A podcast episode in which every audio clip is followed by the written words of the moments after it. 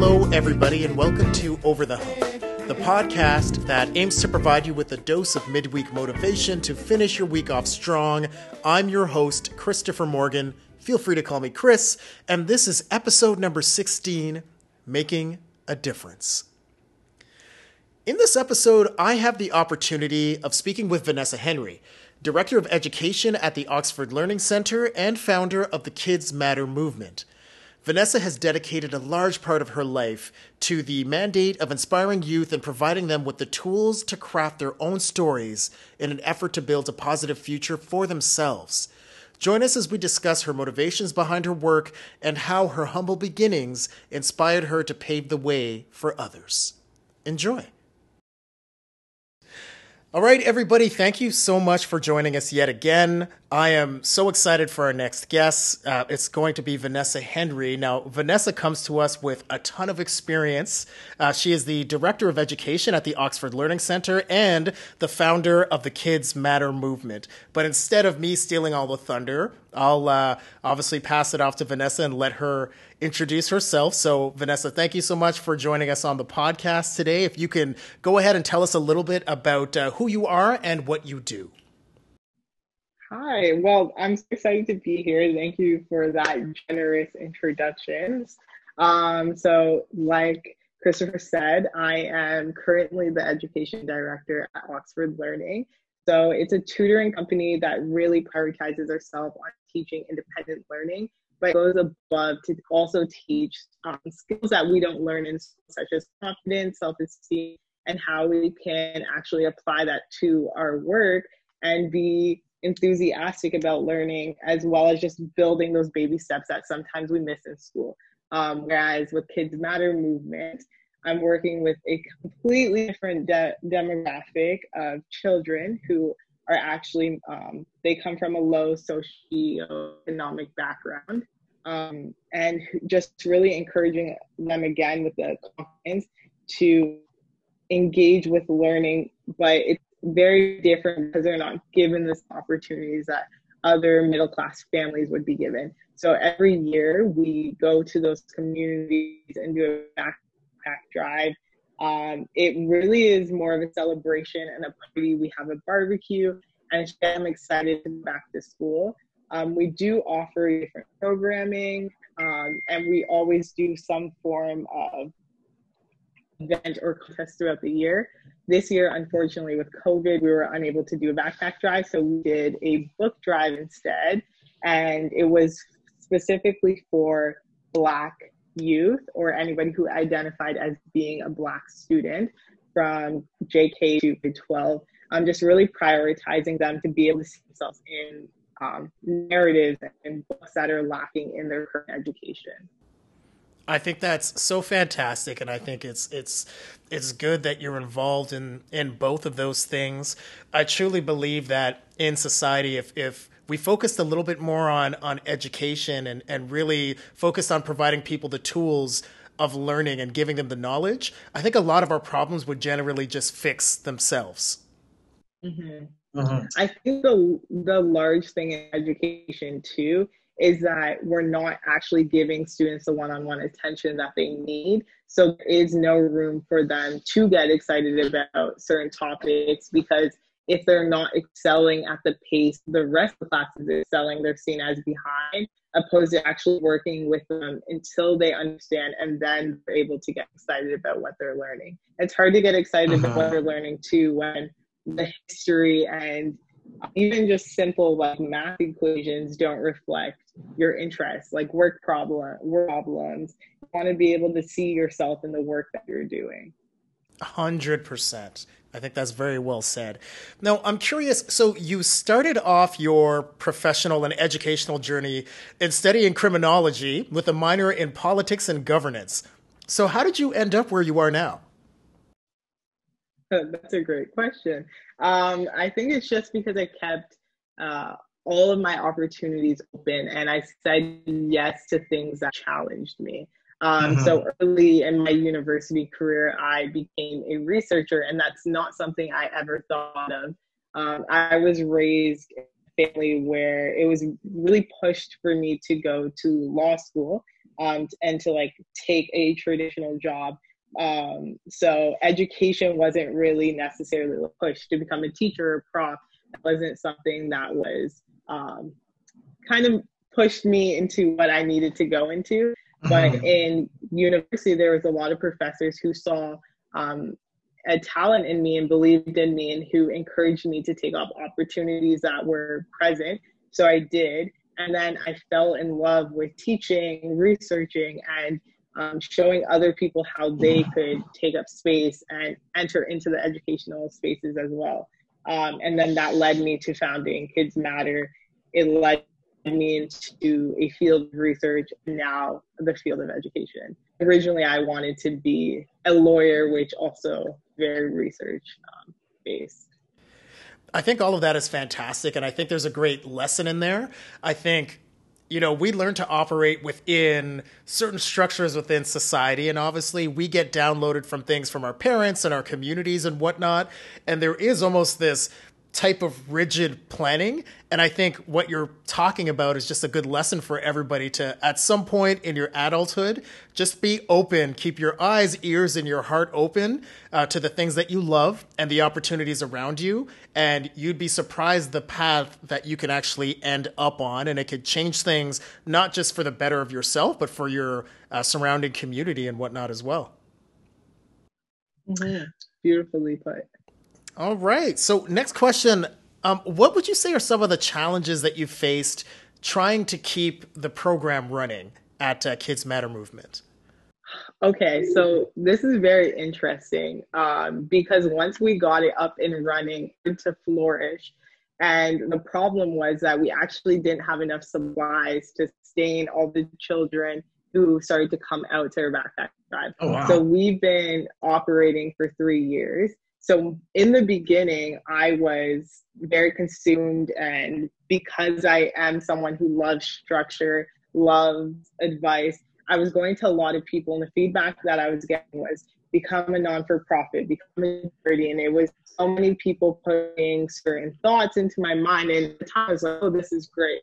Um, and it's so great until you try to operate a government website and try to fill out forms and at the same time, um, I was in second year university. So I had the stresses of living in a city alone, the stresses of trying to do something good for my community, of trying to become a prophet. And that was very overwhelming mm-hmm. um, for the individual because I also didn't have a team.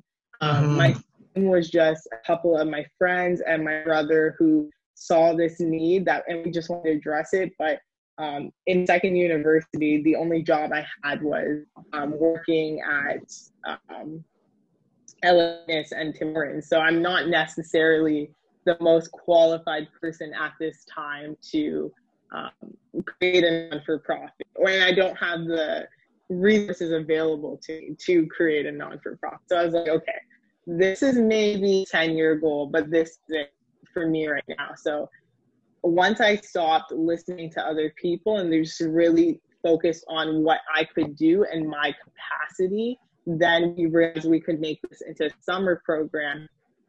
Uh, that funding from GoFundMe, which is great. That service actually allows you to generate money from just other community members. And then what we just were kind of doing it like a pilot to see one people would donate because if people don't donate, we weren't and be able to do it. And at first year of our backpack drive, my brother and I paid everything out of pocket um, mm. because we just really believed in making it happen, and we didn't really understand all the logistics of um, organizing and campaigning. And mm. then the mm-hmm. next year, I was super involved in school, um, got involved in a lot of um, campus groups and course unions, and then I understood how to plan for an event. Um, I also worked at Johnson and Johnson, um, the company the year before.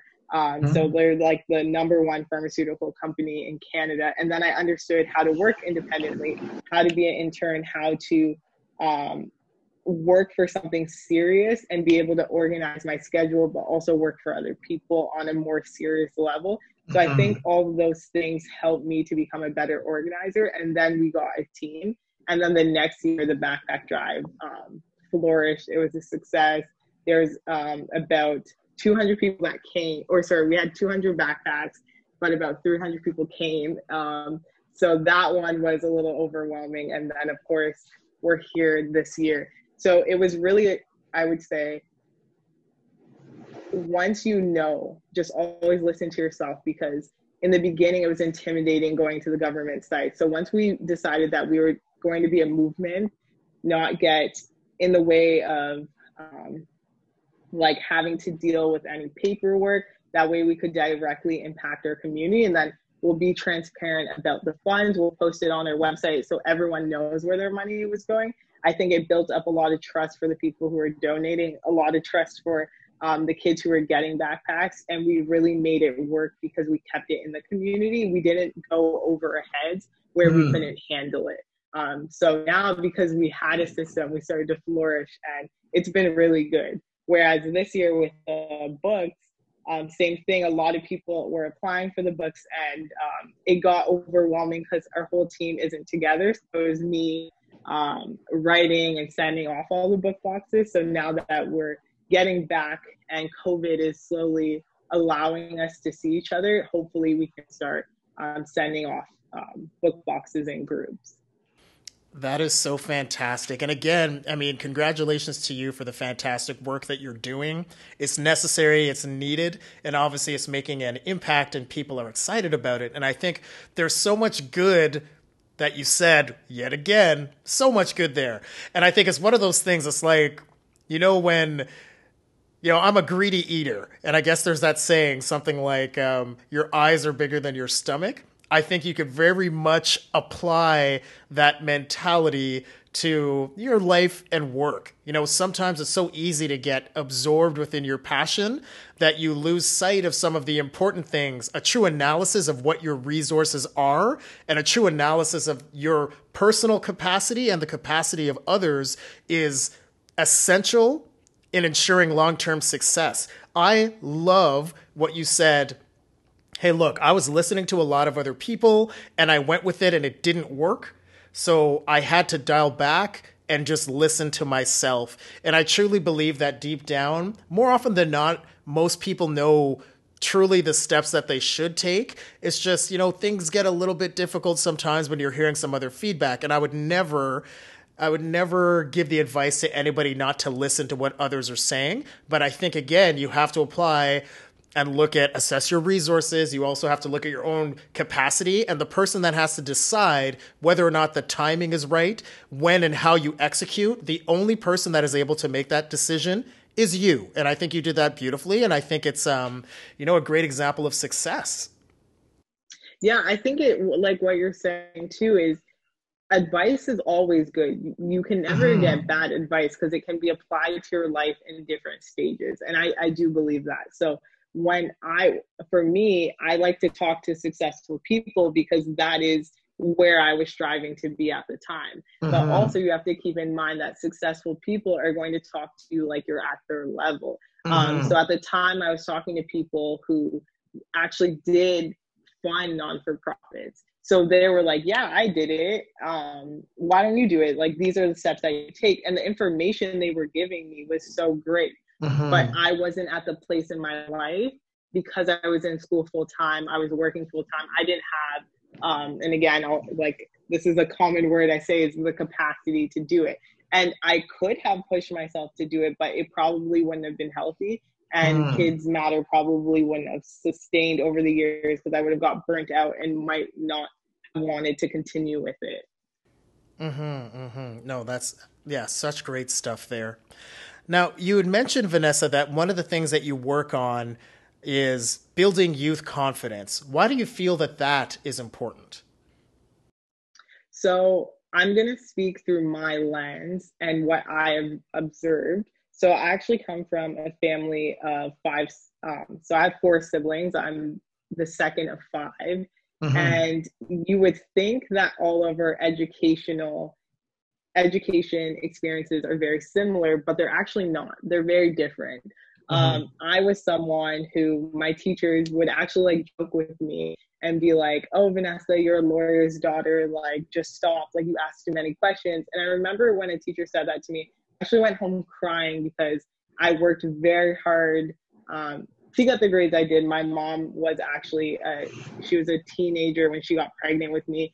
And I didn't actually have that support at home. She worked very hard. I'm very grateful for her parenting style. But um, when I went home, I would like study my, I don't want to swear.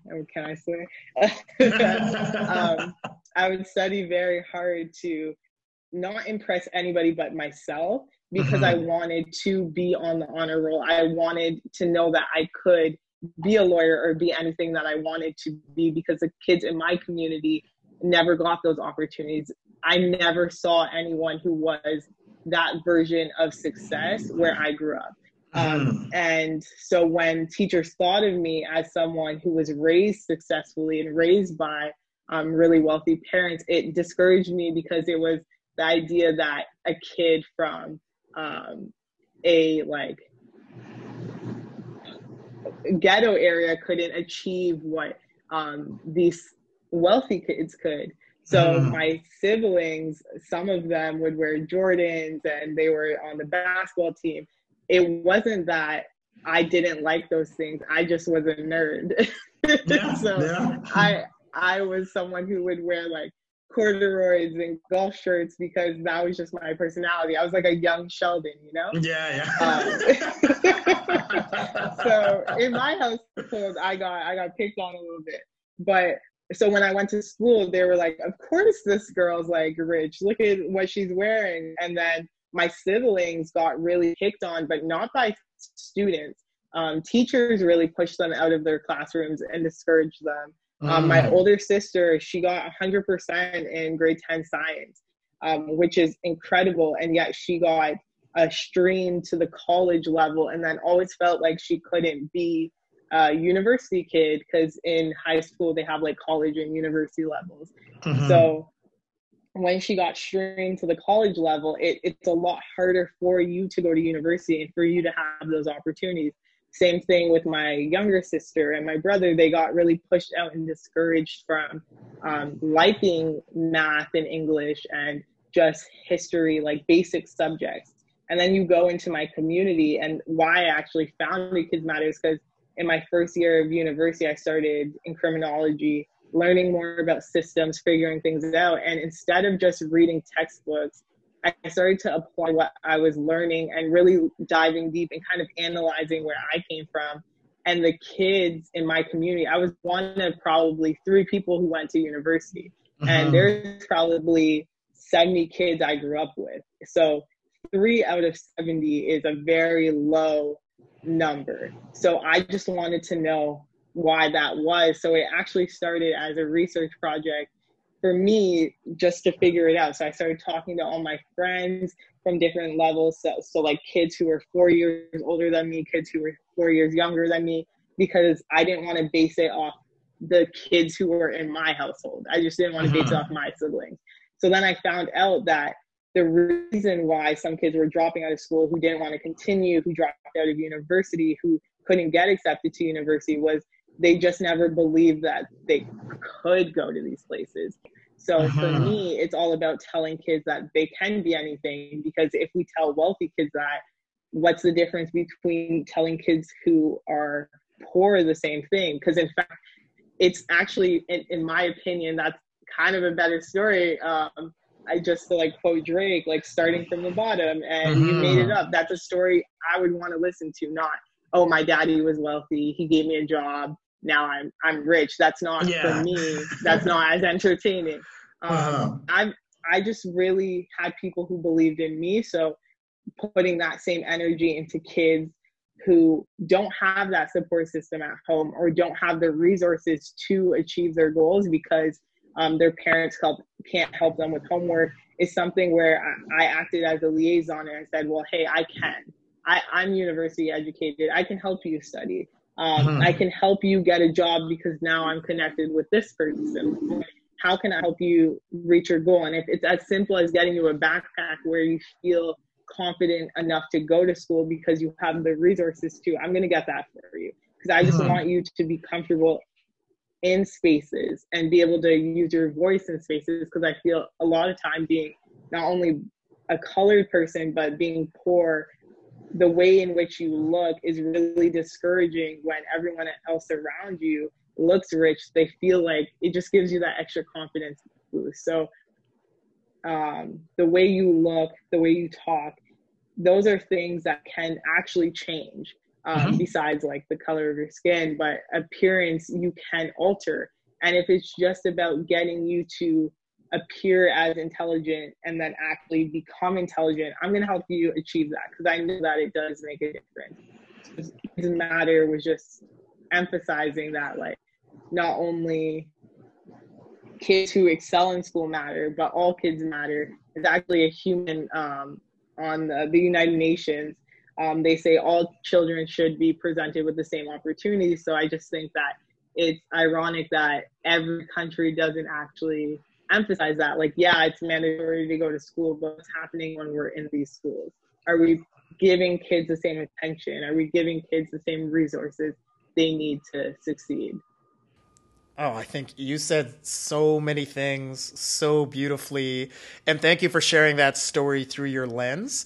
Um, because it's it's it's tough. I mean, obviously we we had a little bit of a conversation before jumping into this one, and I was confiding in you and something, and just looking for some for some input. But essentially, these conversations are just around, you know, these these structures that exist in society that work really well for some people and that don't work so well for others and what are we going to do to kind of you know just look at that and and break some of that down so that we're actually providing equal opportunity for for everybody? And it's so it's refreshing to to have someone like you vanessa that has kind of gone through the ringer and is now trying to pave the way for other people. Hopefully we get to a place where some of these appearance things or even just the choices or non-choice of someone how they articulate themselves. Hopefully, down the line, those things matter less, and we're able to look through the surface and truly see the value of what exists within every individual.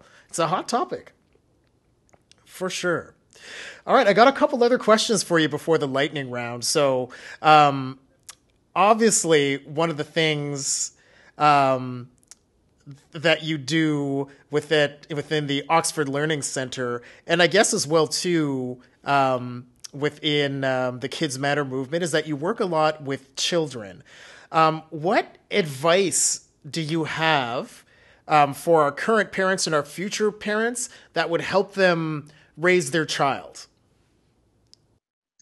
Oh, this is a great question. So today I actually did an assessment conference. So what that means is I sit down with a parent one on one and talk to them about um, how their child scored on our academic assessment and what workbooks we're going to give them and how will help them achieve a certain level of confidence, but also improving their academic life and just like improve their personal goals. So this this parent asked me, and he was the first one to, and I've had a couple, like a few of these already this month. And he goes, How can I teach him better at home? Because I just get so frustrated with him um, because I he's not doing it the way I want to. And you can tell that because I'm trying to teach him. I he just doesn't want to. And something that my mom did really well is sometimes you don't need to teach as mm. as a parent. Sometimes you just need to be there and you just need to listen. Um, mm. So if I was to give parents advice right now on kind of just helping their kids with that motivation and and esteem, eh, self esteem is not projecting. Your child is not you. Um, mm. So what like I feel like a lot of parents right now are trying to live not their lives through their children, but trying so hard for their kids not to take the same path as them and uh-huh. just let things happen. They have to experience um, things for themselves, but just be there and don't discourage them from wanting to learn. And when they are discouraged, make learning fun and make what they don't like fun by just listening to them, engaging them, figure out what they like, and try to um, implement that in the time you spend with them. Uh-huh. Because again, with the pro- projection p- piece, we're trying so hard to make everyone like the things that we like. But sometimes, if you just really listen to them, they'll they'll tell you and you'll actually be interested in what they're doing um, a little boy taught me how to play pokemon and i never in my yes. wildest dreams thought i would be interested in that so sometimes you just have to sit with them learn what they're doing and once you do take the like time to work with your child learn what they want just play those silly games with them they'll come to you for more things. And that i think that will be the building blocks of actually having a relationship with your child um, not being afraid to be silly with them and play with them. I think especially at those ages and then when you get into the teenage stage what i really wished would happen would happen with my mom and we have conversations all the time and laugh about it but just stop kind of policing me stop telling me what to do and when i'm mm-hmm. at the age to make my own decisions allow me to make it make them and if there's a consequence just be there for me when i fall mm-hmm. and help me get back up and i think a lot of parents are doing better at that but it is important because if we don't fall on our own in our teenage years and we're sent off to a university in a different city it's going to be a lot harder because we've never had to deal with that emotional distress. So sometimes mm-hmm. you just got to let us go through it. I love that. I think there's real value in not overprotecting um, because that's when your child is truly going to learn how to fly right? So yeah very well said. So you obviously work a lot with with the youth and i think that's so impressive and i think it's very important. Are there any lessons that you try to uh, impart to the youth that you feel also apply to adults? Oh 100% i feel like a lot of times um, so when i'm working with youth a lot of times they say um, teachers don't like me because i'm sassy so i'm just quiet or like I'm not interested because they don't talk to me like I'm a real person. Um, and uh, with teachers, a lot of students don't think that they're just real people. Um, they they see them as like an authority and just like this different being on the hierarchy. So even for um, when I was going through university, I used to see put my professor on a pedestal, and then when I became a researcher and started working with um, doctors and people at a really high level at Ryerson, I was like, wow, you're just normal. Like mm-hmm. you're you're you're someone who I'm going to be. And I'm not going to be someone so serious where I shut doors on people. I'm going to open doors for people. So a lot of times my biggest advice is just talk to people like they're normal. And mm-hmm. I think not even like I say talk to them like you're their you're their friend and I don't mean like crossing a barrier because there are boundaries mm-hmm. that have to be put up so that you're not um, over putting yourself out there and I think that's something that needs to be addressed but the way in which you talk to your friends shouldn't change the way when you're speaking to someone who's a professional. And if it does maybe the way you talk to your friends needs to change but you should be comfortable at always being yourself and not changing when you're in rooms. Because if you're able to have that confidence for every person you meet you'll always be able to speak up in rooms. So that's something not only do i tell my friends and younger people but it's just to speak up and be yourself because that will allow you to be confident the moment I realized that I'm on the same level as everyone else, I didn't really care. If I'm in the room with the president of a university, it's I I think they're incredible and I think the work that they're doing is incredible, but I don't think you're a better person than I am. And mm-hmm. I think that really helps me to pre- present my ideas because they started with ideas too. Um, mm-hmm. So it's just reinforcing the idea that we're all at the table. So let's speak and just bring what we have and not try to be anybody that we're not.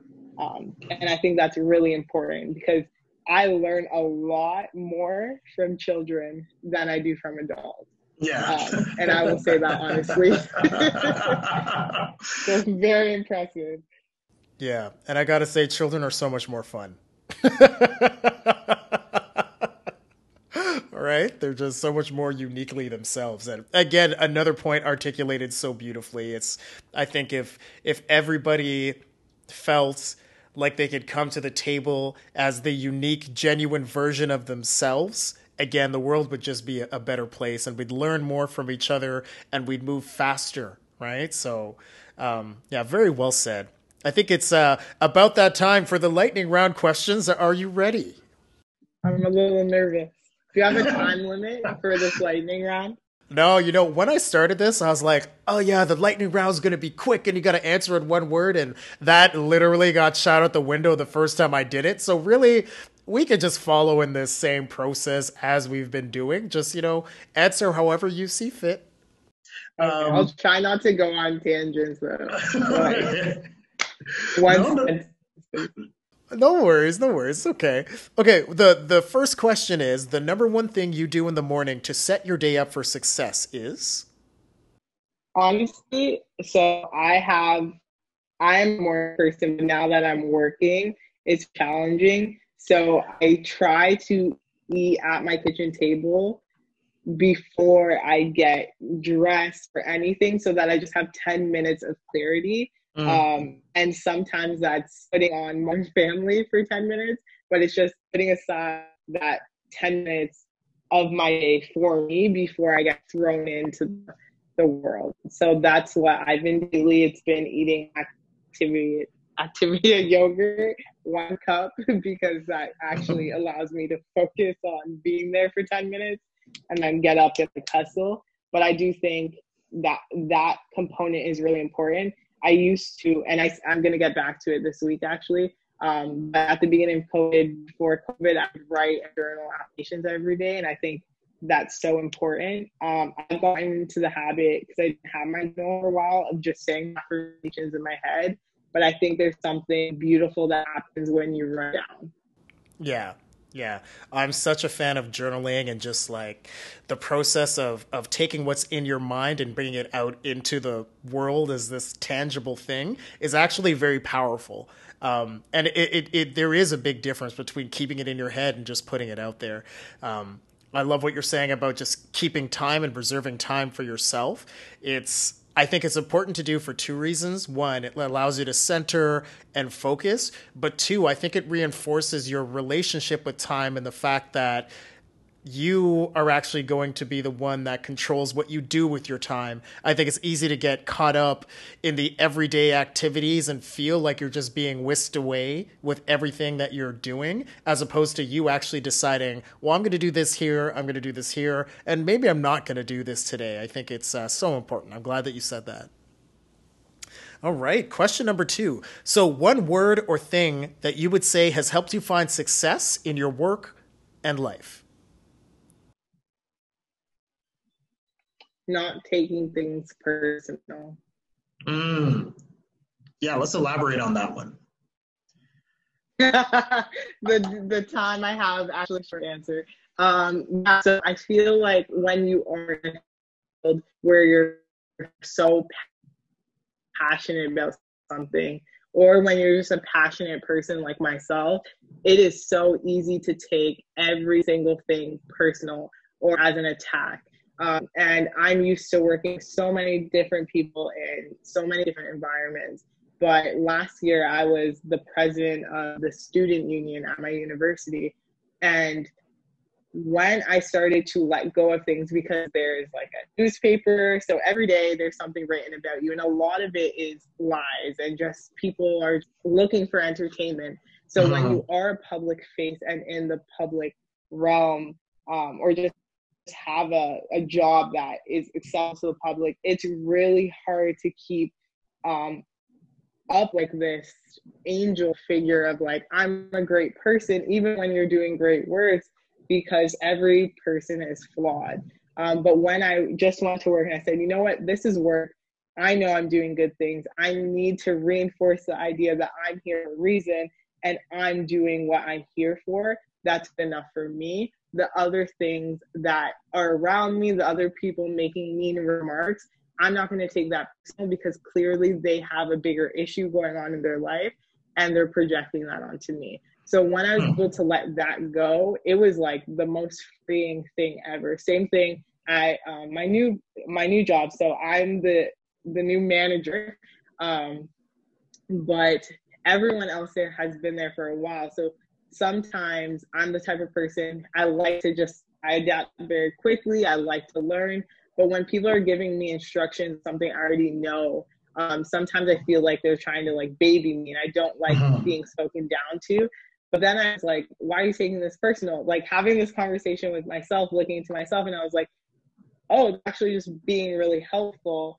Um, they just don't know that I know this yet. So it's looking inside myself to be like, if you take things personal and you respond to something in a negative light, you're gonna also get that response back from them. So it's just controlling how I respond to situations and keeping myself always on the upper end of who I want to be, just re- remaining positive, um, so that I'm not letting myself down and feeling like getting burnt out because I'm trying to always impress every single person. Mm-hmm. Um, and I think that helps in relationships, even with family. Um, I, I again, I have a fourth leg, so we always take things personal, but just applying that to our family situations or work situation, it, it really does make a difference because then you can approach a situation differently. Like instead of being like, "Wow, you're always attacking," it's like, "Hey, what's your? Why is your energy like that today? Are you feeling okay?" And then you um. understand that, oh, maybe this person's having a bad day. That's why they're speaking to me like that. I'm not actually the root of this problem. Yeah, I think, yeah, so well said. So, so well said. All right, third question is a fill in the blank. Life isn't life if you're not. I feel like the basic answer is like living. um, I feel like happy. Like, okay. so, like I just believe like we're here to achieve goals, but I think people are hung up to believing that like you can only achieve like one goal. You're here for one reason. I think that limits. I don't think I'm here for one reason. Uh-huh. I think if I'm not happy doing what I love at every moment, or just even the simple things like if I'm not happy cleaning, why am I cleaning? Like, why am I mad doing this activity? Um, mm-hmm. Everything that I approach, I should do it with happiness, or maybe I should just take some time to rest and not do it. Um, mm-hmm. So, yeah, I would say happiness. Yeah, I love that response as well too. And the final question, one habit that you would recommend to drop immediately that would improve the lives of other people. I want to say sarcasm, but I'm guilty of it, so it doesn't feel right to say. But I feel like sarcasm causes so many issues. It's just like say what you mean, don't have attitude. I'm saying that because I know that my sarcasm has caused a lot of conflict. And I'm always like, I'm just joking, but it's like, just say what you mean or actually make a joke. Don't be sarcastic. I yeah. think sarcasm, if everyone drops sarcasm, the world would be a better place. I love that. Vanessa, thank you so much for your time. Such great points, such an insightful conversation. And congratulations on the new role and the work that you're doing with the Kids Matter movement. Very impressive work. Keep it up. And uh, yeah, we're rooting for you and we'll always be here. Thank you so much, Chris. This was amazing speaking to you. It definitely made my day. There's not much to recap here because I think Vanessa has done a fantastic job outlining what she does and how she does it. I did want to touch on something that Vanessa said that I think is extremely important, and that's capacity. All too often, we find ourselves getting lost in the excitement of achieving lofty goals without taking the time to craft a strategy on how we can actually achieve those objectives taking a realistic look at your resources, whether that be money or time, is paramount to your success. The resources you have dictate the level of success you're able to achieve. So keep that in mind for this week. I just also want to take time to say thank you to Vanessa for her contributions for those in need, and know, Vanessa, that you always have me as a supporter in your corner head to our Instagram at OTHCA, that's O T H C A, for more information on the Over the Hump community, and feel free to like, follow, and comment on your favorite posts. Also, don't be shy about sending a DM to let us know about what types of guests or content that you would like to see in the future. Uh, we hope that today has provided you with some tips you can use to tackle the rest of your week. So go ahead and go get it and take care.